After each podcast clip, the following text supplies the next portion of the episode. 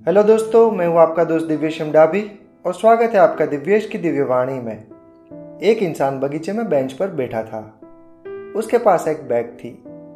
मुल्ला नसरुद्दीन बगीचे में टहलते टहलते उसके पास आए और बोले, बाहर से आए हुए लगते हो, क्योंकि आपको कभी देखा नहीं।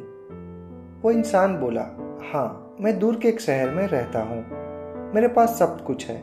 पैसा है, बंगलो है, प्यारा परिवार है उसके बावजूद मुझे जीवन में दिलचस्पी नहीं रही। इसलिए थोड़े दिनों की छुट्टी लेकर मैं सुख की खोज में निकला हूँ। मुला कुछ बोलने के बजाय उस इंसान की बैग लेकर भागे। वो इंसान भी मुला के पीछे भागा। मुला दौड़ में पक्के थे, इसलिए काफ़ी आगे निकल गए। वो इंसान हाफते हुए उनके पीछे दौड़ता रहा। कुछ देर बाद मुल्ला रास्ते के किनारे एक बेंच पर बैठ गए।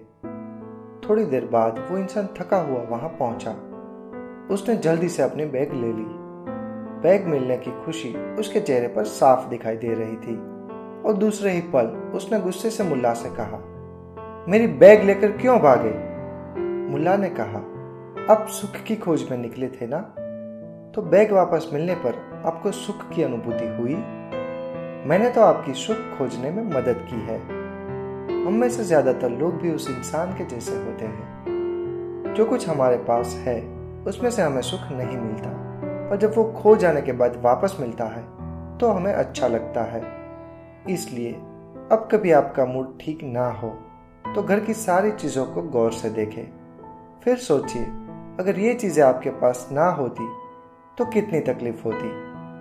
तो अब कभी भी आपको लगे कि आप खुश नहीं है, या आप सुखी नहीं है तो ये सोचिए कि आपके पास जो है वो दुनिया के करोड़ों लोगों के लिए एक सपना है। जैसे कि आप इस ऑडियो को मोबाइल पर सुन रहे हैं।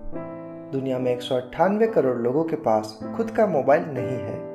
आपके पास घर है, जो आपको सर्दी, गर्मी या बारिश से बचाता है। लेकिन दुनिया में 130 करोड़ लोगों के पास आज भी घर नहीं है। आप आराम से बैठकर ये सुन रहे हैं। मतलब कि आप बीमार नहीं है। दुनिया में किसी भी समय 120 करोड़ लोग बीमार होते हैं। आज सुबह जब आप उठे, तब दुनिया में अट्ठासी लोगों की नींद में ही मृत्यु हो गई, और ऐसा हर रोज होता है। आप खुश नसीब है कि आप आज भी ज़िंदा है। आपको पीने का पानी घर पर ही मिल जाता है, जो दुनिया में 180 करोड़ लोगों को नहीं मिलता है। आपके घर पर बिजली है, लेकिन दुनिया में आज भी 18 करोड़ घर में बिजली नहीं है। आप गरीब नहीं है। दुनिया में 112 करोड़ लोग आज भी गरीब हैं। आप आराम से अपना दिन पसार कर सकते हैं। ऐसी मौज तो करोड़पति लोगों को भी नसीब नहीं होती। तो आज से ही फरियाद करना छोड़ दे और ज़िंदगी को सही तरीके से जीना शुरू कर दे। ईश्वर ने इतनी अच्छी ज़िंदगी दी है तो उसका सही इस्तेमाल करें। आप इस ऑडियो को Apple podcast Spotify Anchor Google जैसे अन्य पॉडकास्ट पर भी सुन सकते हैं। अगर आप इसे एप्पल पॉडकास्ट पर सुन रहे हैं तो इसे सब्सक्राइब करना ना भूलें और अपना रिव्यू और स्टार रेटिंग ज़रूर दें। आशा करता हूँ कि आपको यह ऑडियो अच्छा लगा होगा और आपके जीवन में बदलाव लाने में यह उपयोगी होगा।